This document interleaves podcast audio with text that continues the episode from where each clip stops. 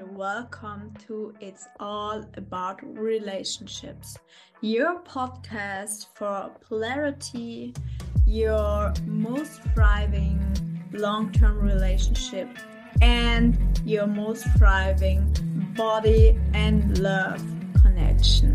I'm happy to have you here, so open up to love, open up to peace, and let's go. Hallo und herzlich willkommen zu It's All About Relationships. Today wollte ich fast wieder in Englisch anfangen.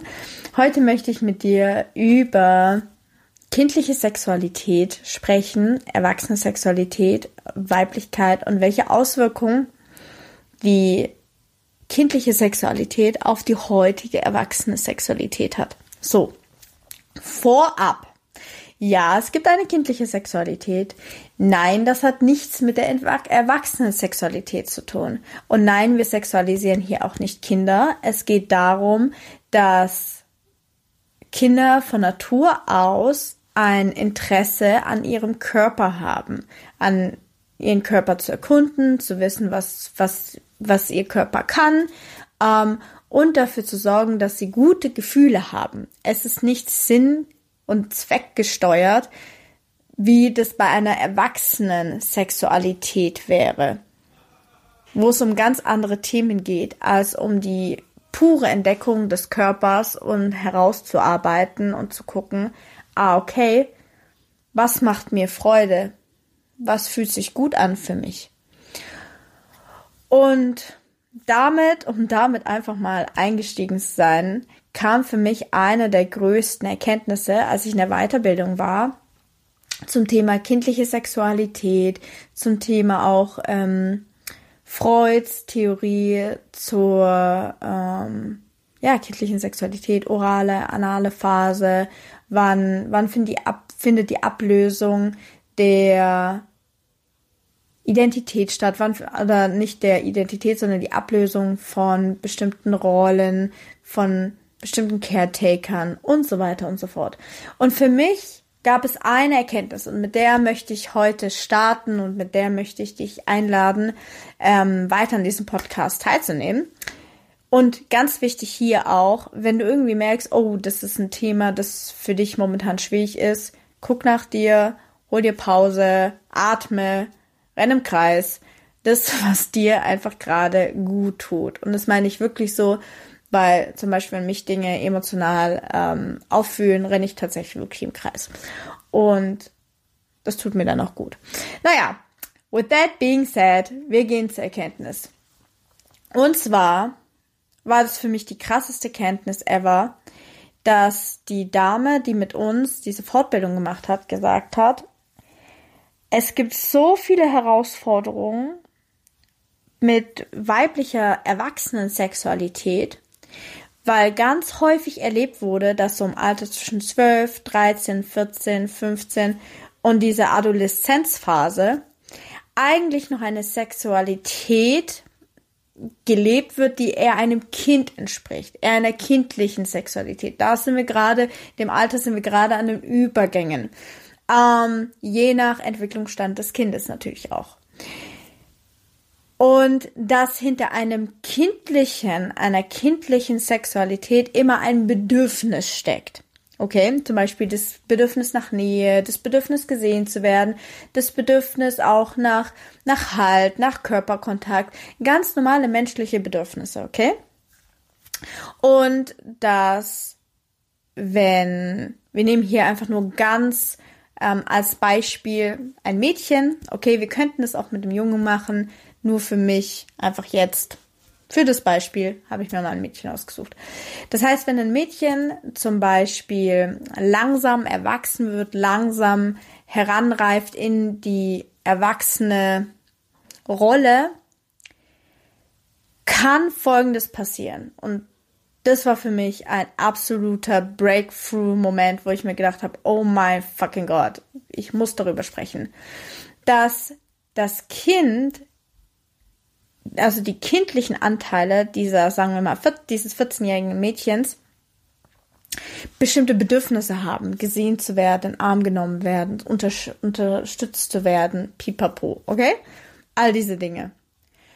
Und es findet langsam aber heraus, dass mit einer bestimmten Betonung auf ihrem Körper sie diese Bedürfnisse befriedigen kann.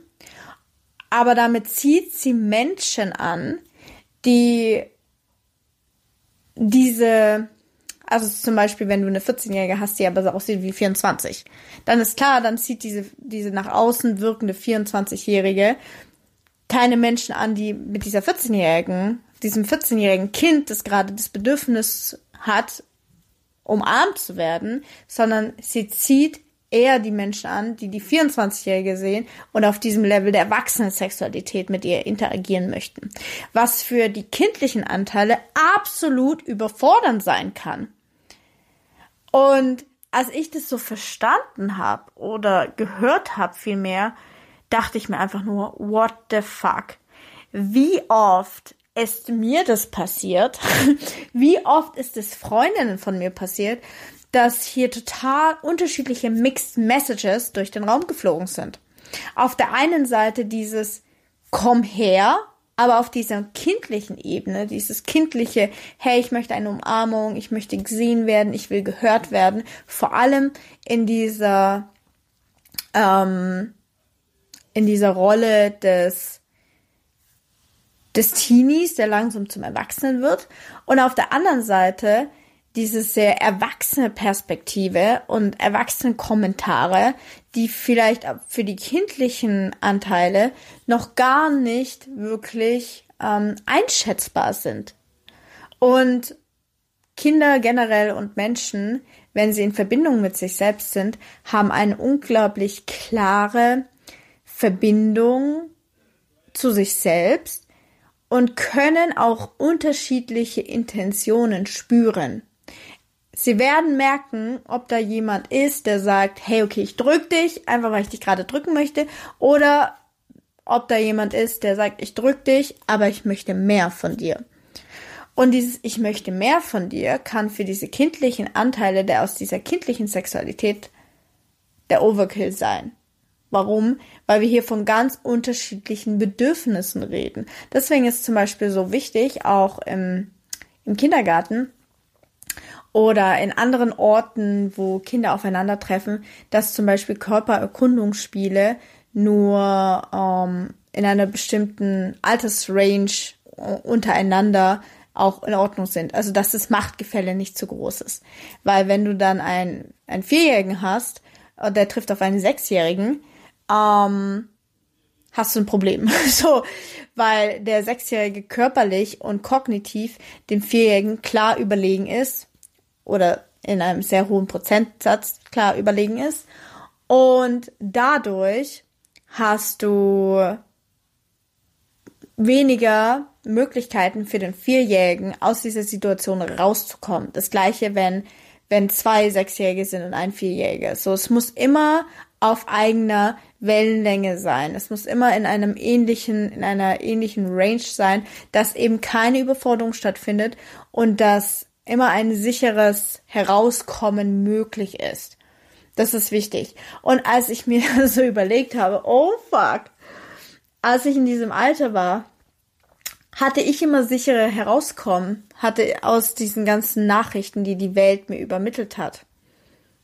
Nein, Nein, und ich kenne ganz viele, du kannst dich selbst auch mal fragen, ob du vielleicht eine Freundin in deinem ähm, Umfeld hast, das ähnliche äh, Situationen erlebt hat. Und dann kommt es natürlich auch noch zusätzlich darauf an, ähm, wie das Kind auch erlernt hat, Nein zu sagen und Grenzen zu ziehen.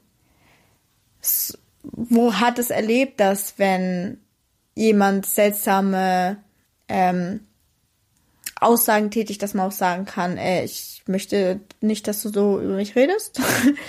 Oder hat es erle erlernt zum Beispiel, dass man gegenüber Erwachsenen immer respektvoll sein muss und ihnen nicht in die Grenzen verweisen darf? Wie oft haben Menschen erlebt, dass Großeltern ganz krass übergriffig waren in ihrer Sprache und manchmal auch in ihren Handlungen, bestes Beispiel, Kind, du hast doch noch gar nichts gegessen, ess mehr. Und du sagst, nein, ich möchte nicht. Was? Aber du bist doch so dünn, du musst doch mehr essen. Mit so dieser kleinen, slightly Stimme von Manipulation darunter. Ja, nein. Und hier deswegen ein ganz, eine ganz große Bitte an alle, die sowas sehen bei auch in ihren eigenen Familienstrukturen.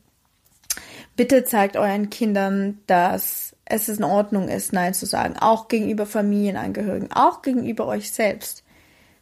So, das ist tatsächlich sehr wichtig, auch zu verstehen, hey, man darf auch den eigenen Eltern gegenüber Nein sagen. Warum? Weil sonst da kommen wir auch in Abhängigkeitsverhältnisse wenn man das nicht kann. Vor allem später, wenn eine Abnabelung und eine Festigung der eigenen Identität und der eigenen Rolle stattfinden darf. Ganz, ganz großes Thema.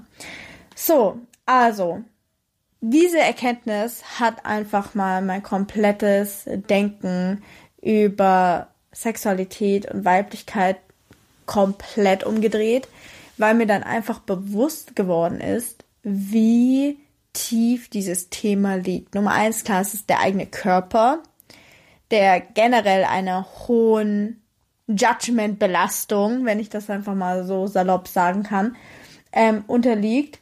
Und zum anderen ist es noch viel mehr verbunden mit der eigenen Entwicklung und was einem gut anfühlt. Und kein Thema ist so voller Tabus, kein Thema ist so hoch emotional belastend oder nicht hoch emotional belastend, sondern hoch emotional belastet. So. Ähm, wie das Thema Sexualität. Vor allem mit der Weiblichkeit. Wenn ich überlege, wie viele Kinder Vulva nicht kennen und nicht aussprechen können. Warum? Weil sie es nie gelernt haben. Da wurden tausend andere Begrifflichkeiten gefunden. So, keine Ahnung, das die Perle oder das, ich weiß gar nicht, Schmuckkästchen habe ich auch mal gehört. Hier kannst du ja gerne darüber äh, nachdenken, was du für deine Vulva benutzt. In der Arbeit mit Kindern ist es unglaublich wichtig, auch Körperteile genau zu benennen. Warum? Nummer eins, es gibt ein, es gibt dir einfach Macht über deinen Körper. Und wenn du genau benennen kannst, was du möchtest und was du nicht möchtest. Und hier kommen wir genau die Brücke zwischen dem Thema unserer vergangenen Erfahrungen und der heutigen Herausforderung im Thema Sexualität.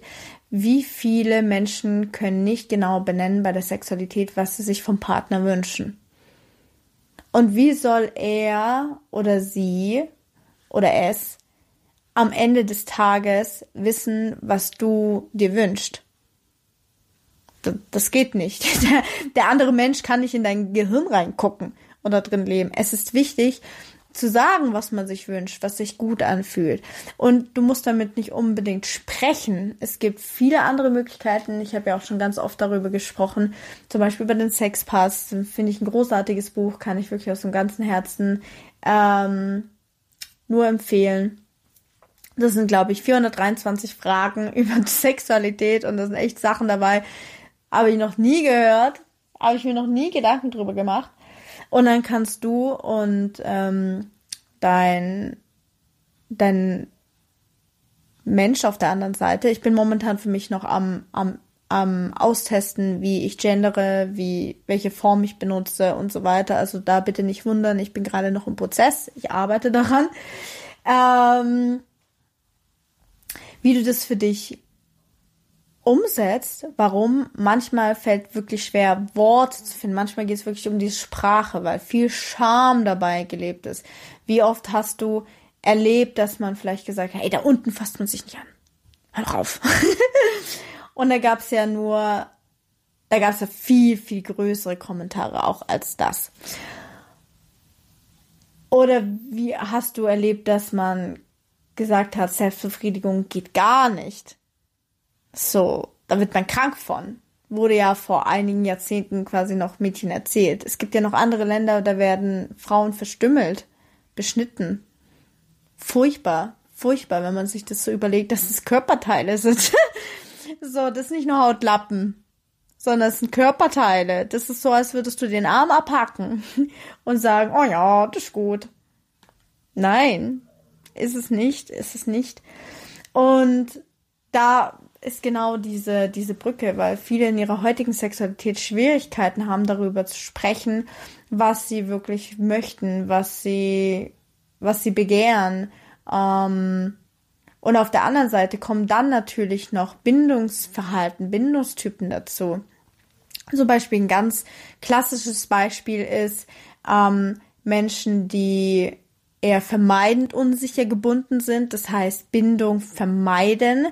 Ähm, sie können in einem konstanten Kampf sein zwischen, okay, ich habe zwar eine großartige Beziehung auf emotionalem Level, aber ich schaffe die, diese, die, diese Brücke nicht, das auf die Sexualität und Erotik auch zu übertragen. Warum? Weil auch dort stehe ich quasi sinnbildlich gesprochen, metaphorisch gesprochen, nackt vor einem anderen Menschen und habe Bindung und habe Verbindung zu diesem Menschen. Und es kann für, den, für das Nervensystem eines unsicher gebundenen Menschen, eines ähm, vermeidend unsicher gebundenen Menschen zu viel sein.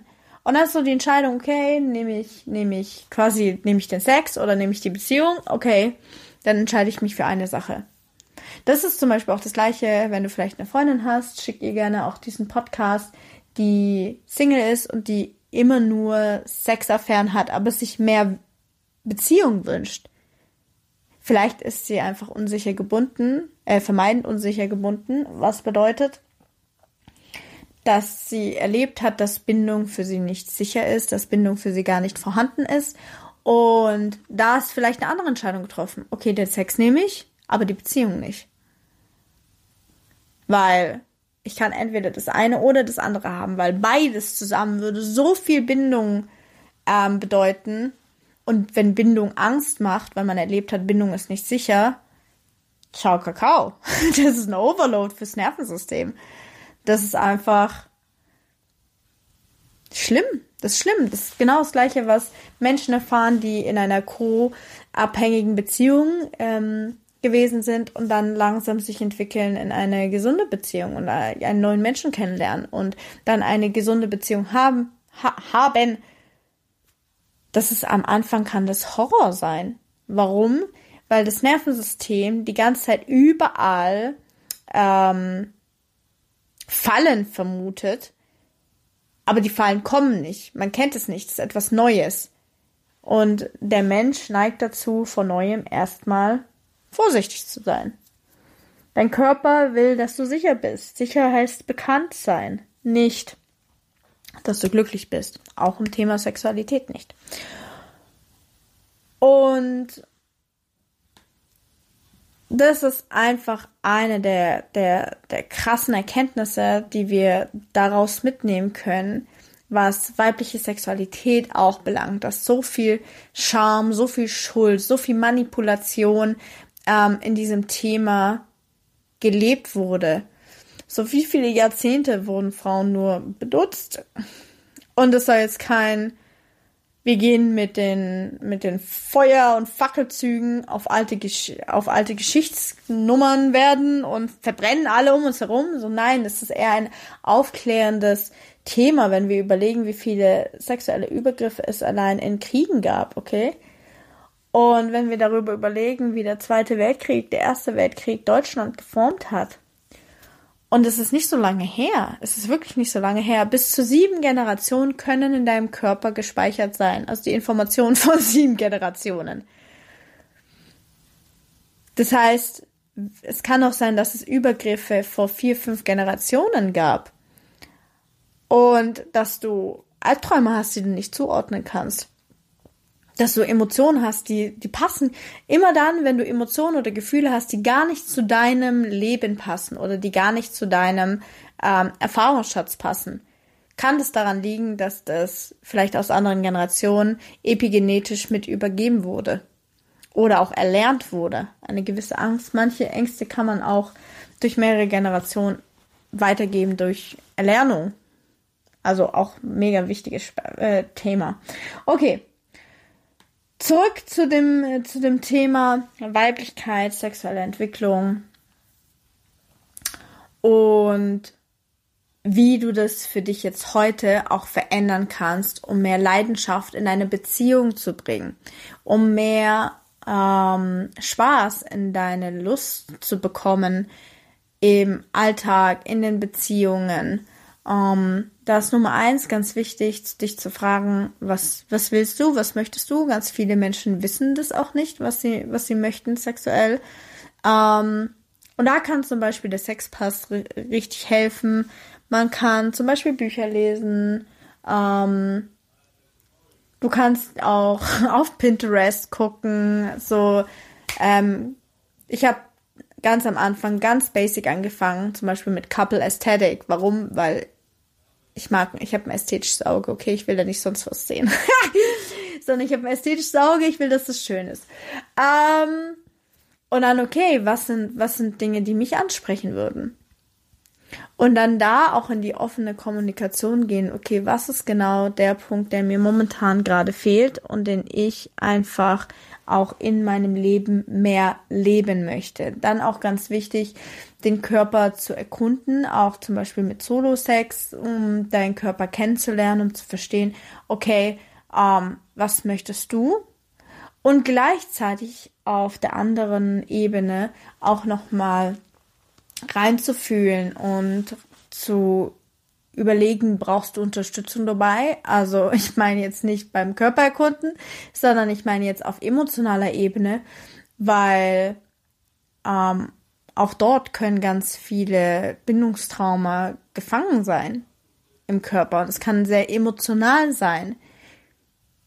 Ich hatte eine Übung ähm, in God is a Woman bei 1.0, da hieß so ähm, die Entschuldigung bei der eigenen Vulva, weil nichts ist eigentlich weiblicher an deinem Körper und viele sind gar nicht mit ihrer Vulva oder auch mit ihrer Periode verbunden. Und ganz arg zum Beispiel eine der ganz krassen Vaterwunden-Thematiken ist, wenn man in dieses Thema geht von ich muss nur leisten, ich muss nur leisten, ich muss nur leisten, ich muss nur leisten und ich werde nur gesehen, wenn ich ge geleistet habe, dann kann eine ganz starke Abneigung Nummer eins gegen alles sein, was die Mutter vertritt, aber Nummer zwei auch gegen die Periode. Warum? Weil es einfach körperlich so ist, dass man, dass Frauen oder Menschen, die menstruieren, zu dem Zeitpunkt nicht ähm, das Leistungslevel haben wie zu anderen Zeiten des Zyklus. Ist einfach so. Und wie schlimm ist es für eine Person, wenn sie gelernt hat, dass sie nur in Bindung gehen kann, wenn sie ähm, wenn sie leistet, auf einmal nicht mehr leistungsfähig zu sein. Das ist da auch der Punkt, den einige Frauen erleben, wenn sie in die Mutterschaft gehen wenn sie in Schwangerschaften gehen und viele Dinge gehen einfach nicht mehr wieder vor, dann kann es spätestens auch da zu einer Krise kommen. Warum? Weil das, was ihnen Bindung und Aufmerksamkeit und Liebe auch gesichert hat, Leistung, hinter jedem, hinter jeder Handlung steht ein Bedürfnis. Das heißt, zukünftig, bevor du dich selbst geißelst und mit der in Bratpfanne kommst und sagst, wie dumm bist du? wie dumm bist du?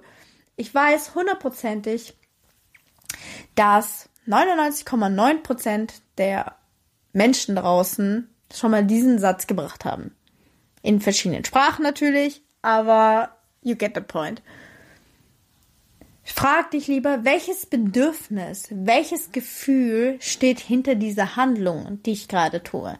Das heißt, wenn du dir das zehnte Mal vorgenommen hast, ähm, zum Beispiel deinen Mann nicht anzuschreien, wenn er XYZ getan hat, und du fängst an zu schreien und du kannst dich nicht kontrollieren, oder auch ein sehr gutes Beispiel Eifersucht. Wenn du das zehnte Mal das Handy deines Partners gecheckt hast um dich danach aufzuregen und zu sagen, oh, da ist immer noch 0,25 Instagram-Frau, die vor 100 Jahren mal jemand geliked hat. Dann frage dich, statt da reinzugehen und zu und tiefer in diese Emotionen noch einzusteigen, hol dich da ab, wo du kannst. Ähm, ja, das ist alles, was ich sagen habe. Hol dich einfach da ab, wo du kannst, wo du wieder für dich ähm, diese Emotion durchfühlt hast und ra rauskommen kannst. Besser je früher, weil aus dieser Emotion heraus ist es schwierig, ähm, das zu bekommen, was du wirklich bekommen willst. Außer du bist schon an einem gewissen Level der Kommunikation.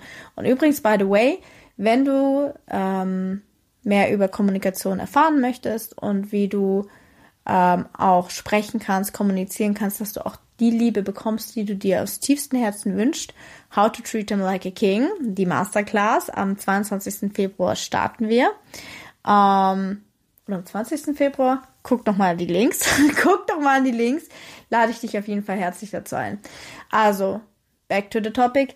Wenn du in solchen Strukturen und Muster gefangen bist, dann frag dich, welche, welches Bedürfnis steht gerade dahinter? Was brauche ich gerade? Weil was ganz oft stattfindet, ist ein Judgment gegenüber bestimmten Handlungen.